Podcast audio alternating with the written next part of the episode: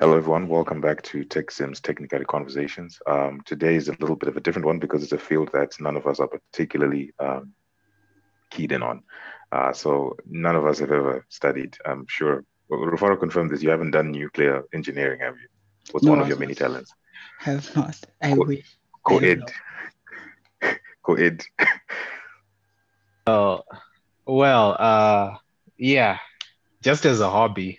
Not, not academically. So, so yeah, there's that. Ah, okay, cool. So today we're joined by Simbarashe Mangena, who's a radio rad, radiation scientist or, or nuclear engineer from the Radiation Protection Authority of Zimbabwe.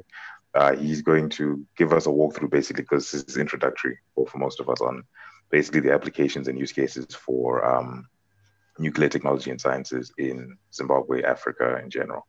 Um, so, uh, Simba, would you introduce yourself and uh, just a walkthrough of what you do?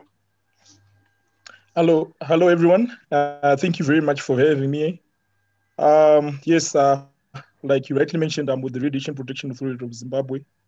Uh, basically, all of us have done nuclear at one point in time.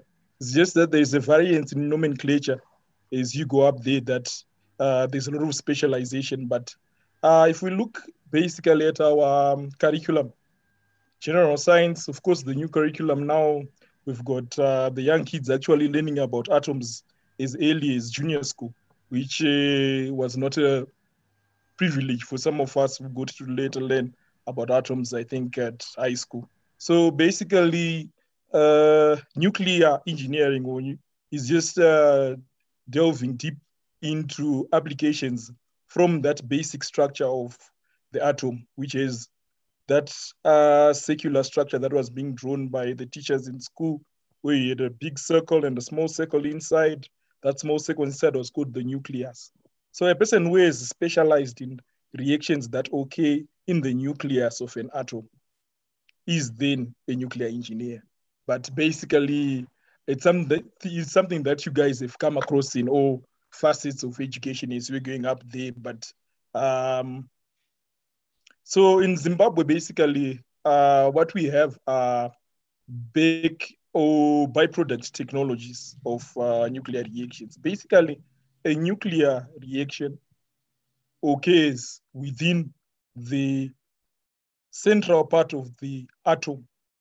So a system that coordinates, controls, and um, initiates that reaction is called a nuclear reactor.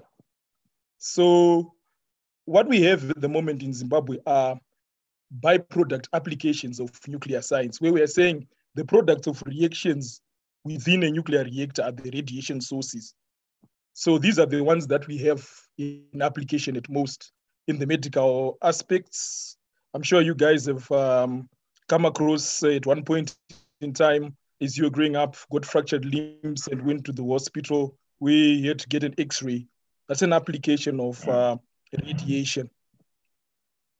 So uh, it's something that we've always been having, but um, if it's not uh, if it's not really tabulated or explained to detail, you will never get to look at it in that um, realistic space per se. But it's something that is already there.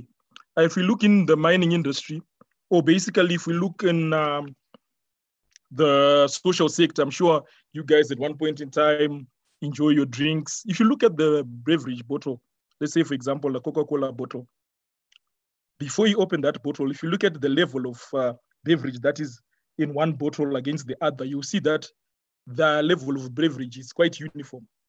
That is an application of uh, nuclear technologies as well, to make sure that um, uh, whatever we manufacture, siting of the Uh, beverages that we have, we use nuclear applications, the radiation sources. You have a source in a detector that moves uniformly through the beverage to make sure that the liquid level is there. So these applications that are already existent, but uh, uh, we never took time per se to just uh, um, investigate further or scrutinize further what uh, really entails or what really happens in the sidelines. So if we look again in road construction, we are always complaining about potholes in the roads.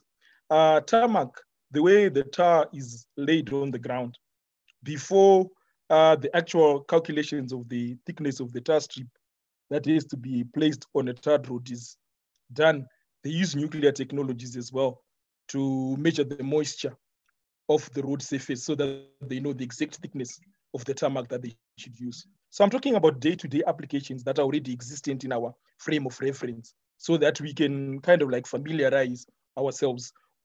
Of course, you know, the first impression when it comes to nuclear is uh, the explosives, the nuclear bombs, et cetera, et cetera, um, that we see on, valia, on various movies. And so it's, uh, it's unfortunate that uh, the nuclear aspects we had a very bad first impression in the sense that they were introduced as uh, military applications. So a military application where we have uh, military explosives like that is just an uncontrolled nuclear reaction. But we have become able to develop systems and, and frames of reference that allow us to also use these technologies for peaceful means. So in a nutshell, Uh, just to set the ball rolling, uh, nuclear technologies and radiation technologies are applicable in our day-to-day living. From the moment we wake up, the moment we move around, every way that we interact with, there are certain nuclear aspects, there are certain technologies. In the room that you guys are actually in right now, if you look into the ceiling, uh, if you ever thought to actually ask what causes the the fire system to detect smoke and automatically quench fires in buildings. That is a nuclear application. Smoke detectors, they have radiation sources that react with the, the smoke that comes from a fire and actuate the hoses and the fire hydrant systems to quench that water, to quench that flame as well. So these are the things that we have in a nutshell. Good stuff, Simba. Um, you've mentioned quite a lot there. And now, like, bringing it home, I'm trying to understand, okay, so what is the Radiation Protection Authority of Zimbabwe's mandate um, in Zimbabwe in regards to all of those applications that you were mentioning? Yes, in any nation, there has to be a parent body that uh, promotes the safe use of these technologies in the country, and that sets out regulations and um, kind of like a watchdog for the nation in terms of safe use, application, post-use, and linkages within the regional systems as, as well as the international systems. So the Radiation Protection Authority is that uh, arm of government that is there to make sure that all the radiation technologies that are being used in the country are used in a safe manner to promote peaceful use of the technologies themselves and to improve the quality of life. So it's essentially the national watchdog for all radiation applications in the country.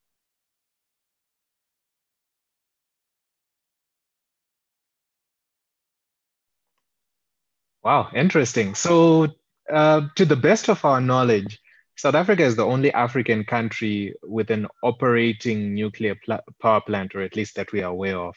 Uh, which has been producing power since around nineteen eighty-four, the Queningberg Power Station.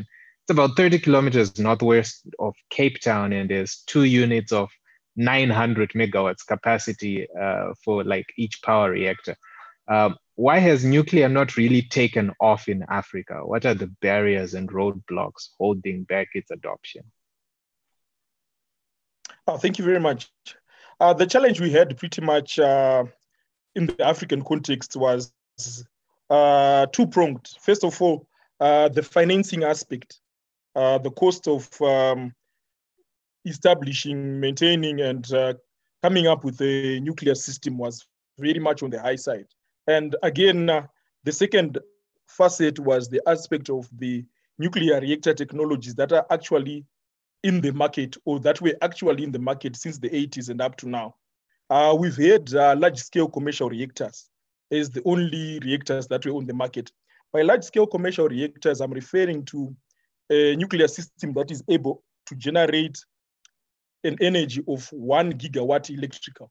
If you look at our power grid uh, in Zimbabwe, I think putting all, taking all factors constant or ceteris paribus, that all the power stations are working, we actually might be within the range of one gigawatt electrical or less. So uh, from uh, twenty fifteen right up to now, we, the international community has designed what we call small modular reactors. These actually have become um, the sort of limelight or the rekindling of interest in the African context, because these are systems that are able to generate electricity from two hundred fifty megawatts electrical up to three hundred megawatts electrical. These are systems that can actually be embedded in our grids, because uh, aside of South Africa alone in terms of um, grid infrastructure, they were the only country in Africa which had a grid that was big enough to sustain a one gigawatt electrical nuclear power plant. So that is where the challenges have been. But because of these small modular technologies, there's rekindled interest. And there's also um, a frame where the capital cost of developing the nuclear power becomes cheaper, because the reactor systems that you are, that you are employing can actually be tailor-made to suit the specific electrical need that you have. Aside of having one plant on the market that is way beyond the energy consumption limits that countries would have. Yeah, I see. I was actually curious with the nuclear modules that you mentioned. Um, is it in the realm of possibility for Zimbabwe to adopt nuclear power, like in in, in, in those module format? And if so, um, how how far or close away are we are we from it? If not, what are the hurdles? Like, is it a regulatory issue? Is it just a capital issue? Is it an investment issue, et cetera? I'd like to say right now, uh, we've got a lot of potential to engage in uh, nuclear applications because of this advent of these uh, small modular reactors.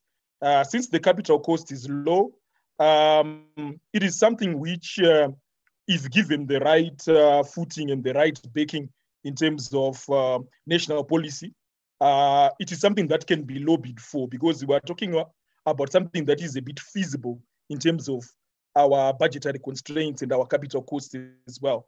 I'd like to mention I, and comment a bit on the Zimbabwean frame. Uh, from twenty nineteen, uh, we actually ratified the Comprehensive Nuclear Test Ban Treaty. Uh, we submitted our instruments for ratification for that treaty. These are conventions that uh, show our commitment towards peaceful uses of nuclear technology. And again, in twenty nineteen, Uh, a memorandum of cooperation was signed between um, the Russian Federation and Zimbabwe for peaceful uses of nuclear. So I'd like to say that we are in the neighborhood, but um, we then need to lobby and also to come up with an informed uh, perspective that can actually influence policy to adopt such technologies. Because right now, more than ever, we actually have a realistic chance in terms of our ability and in terms of our grid size as well. We can have a nuclear technology that can suit our country's specific energy deficit. Or we can also have a system where we can use or we can define certain load centers. Like, for example, maybe our mining sector, we can come up with a system that allows um, the grid or a nuclear technology that feeds directly into certain regions that we identify in our economic planning as special economic zones, maybe for mining or for other high energy intensive uh, applications. So there is potential. It is a time that uh, consistent with the national policy of making the country a middle-class income by twenty thirty. This is the right time to actually be lobbying for the development of nuclear power. And this is also why I also had interest to want to but taking a platform like this so that we can also send the right information to the public and the populace in general.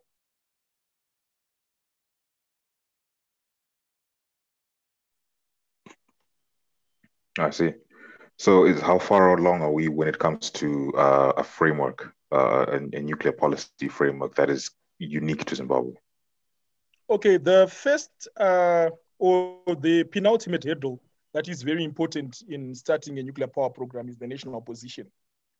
So um, if government uh, is influenced, or if government uh, decides to uh, take the nuclear route, um, structures are already in place in terms of uh, the international coordinating body called the International Atomic Energy Agency to assist all newcomer nations to develop their necessary infrastructure for them to uh, successfully run a nuclear power program.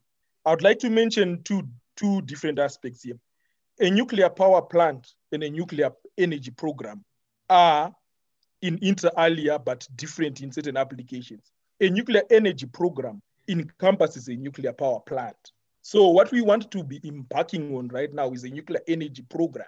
And a nuclear energy program will, will normally run for ten to fifteen years to allow you first to build the infrastructure in terms of the, the human resource capability, the funding, the financing models, the procurement aspects, all the various technical and non-technical issues that are cross-cutting with respect to procurement, construction, and development of a nuclear technology. So in the context of how far we are, we are as far as we would want to influence our national position, which is why even people like me would also want to be engaging in such techno in such discussions to also conscientize um, our principles on the feasibility of a nuclear technology. Like you said, even uh, from the introduction, it's something that is a bit uh, uh, niche in the sense that people won't necessarily understand it. But as we talk and discuss like we are doing, I'm sure your understanding and your comprehension of the subject matter becomes better and allows a platform for development in both aspects and angles with respect to the national reference frame as well. So yeah, as we've just been talking, it is getting clearer now um, to me, particularly someone who's just new getting to know about nuclear. Um, so given how you're saying it's a niche um, thing, are there any companies that are interested in investing in nuclear um, for Zimbabwe?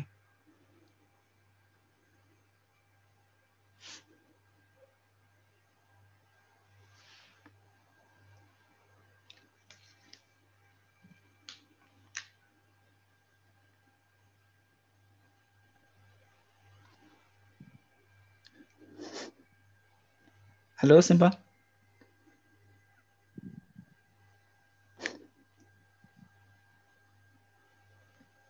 Has he dropped off? Um, no, he's still connected. No, okay. Well, oh, and now he's dropped off. Yeah. Well, yeah, do you chop chop? No, okay. So it's a, so it seems like a network issue. Network has not been kind these days.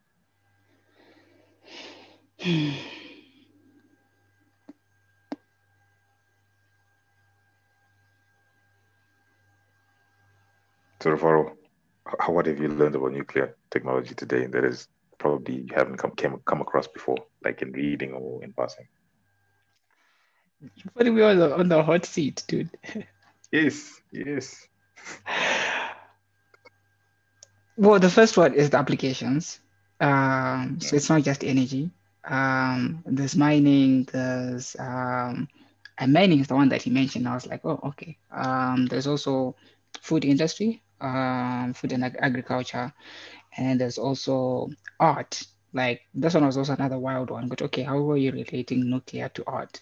And apparently, um, it's got to do with aging of art. So like some techniques like carbon fourteen. Is that the one that they call carbon dating? Yep. Yeah. Um, yeah, that's what's used for carbon dating. Yeah, so that, um, and yeah, space. Let's go to space. The model should go to space. Space exploration. I don't think we've got the, the, I don't think we've got the capacity to go to space exploration as, as good as it would to do. I think we have bigger problems. Bigger yes. problems. Yes, it always comes to that. Like, yeah, sure, going to space sounds cool. But we've got other problems, like particularly that one about power, like yeah, power generation using nuclear in in Zimbabwe. Like we've got a power crisis. Like just when was it?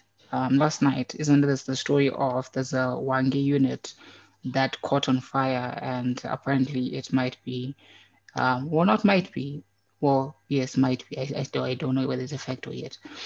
Um, but Kuti power generation will probably be affected in Zimbabwe, which will mean load shedding. And all of those things. And outside of that, even if they were all not working because they're never, or I don't know if they're ever all working, because sometimes you have load shedding and stuff. So it's like maybe nuclear power could be a solution to that. Um, to be like, hey, if we've got this massive um, source of power that will last a long time, um, it will alleviate some of our power situations, which would then boost economy because people have constant power. Constant power means you can spend more time on the internet. Spending more time on the internet hopefully means you get to learn new things and um, innovate and yeah. But it's, it's, it's kind of like a double-edged sword because like with nuclear power comes the waste, and even yes. the elite countries are having a difficult time managing that. Yeah, because so it's, it's, it's not like something you can just put in a in a bin. Hey, yeah, you have to you have build to, facilities. It reminds yeah. me. You wanna know what it reminds me of? No. Ah, I thought you were gonna guess. It reminds me of dark. I'm not gonna guess. Oh right. Yeah. Dude, pretty much. Dark. ah, I'm sorry. This one it does relate. Like clearly, this one is a clear relator.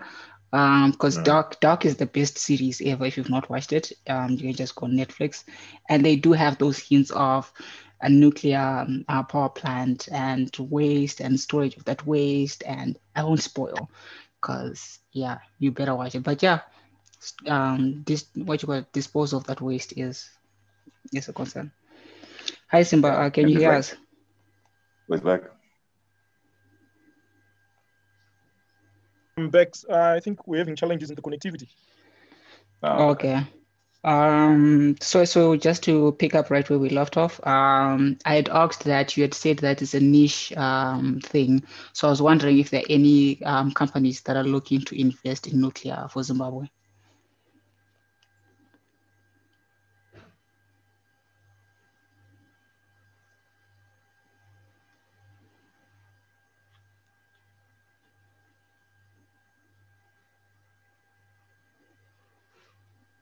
Hello. Um, did you manage to get Hello? the the question?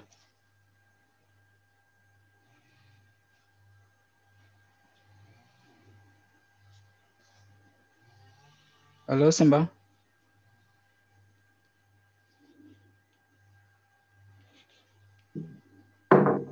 Network issues. Yeah, he's dropped off again. Yeah, he just dropped off again. I'm not being insensitive or anything, but Doc, where was I? Right. Uh, ah, okay. You can't talk about that. Hello? Hi, Simba, can you hear me?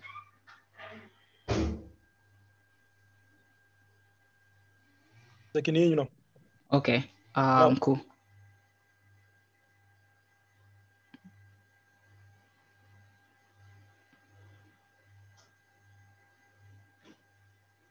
Hello?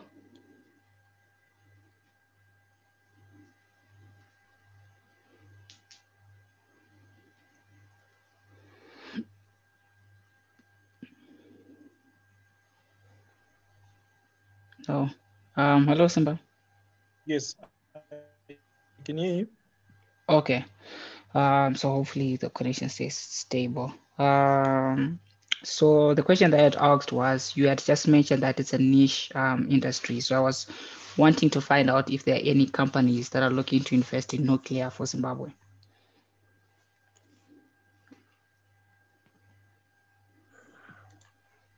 Hello. Yes, can you hear me? Yes, I can hear you. Can you hear me? Hello? Hello, um, Simba, can hear you?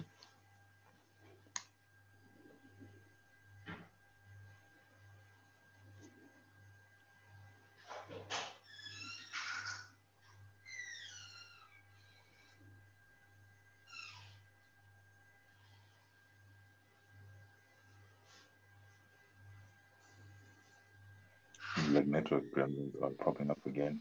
Yeah. Uh, it is the life in Zimbabwe. Hello.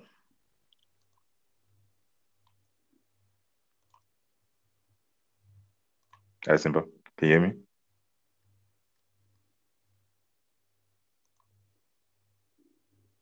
Hello.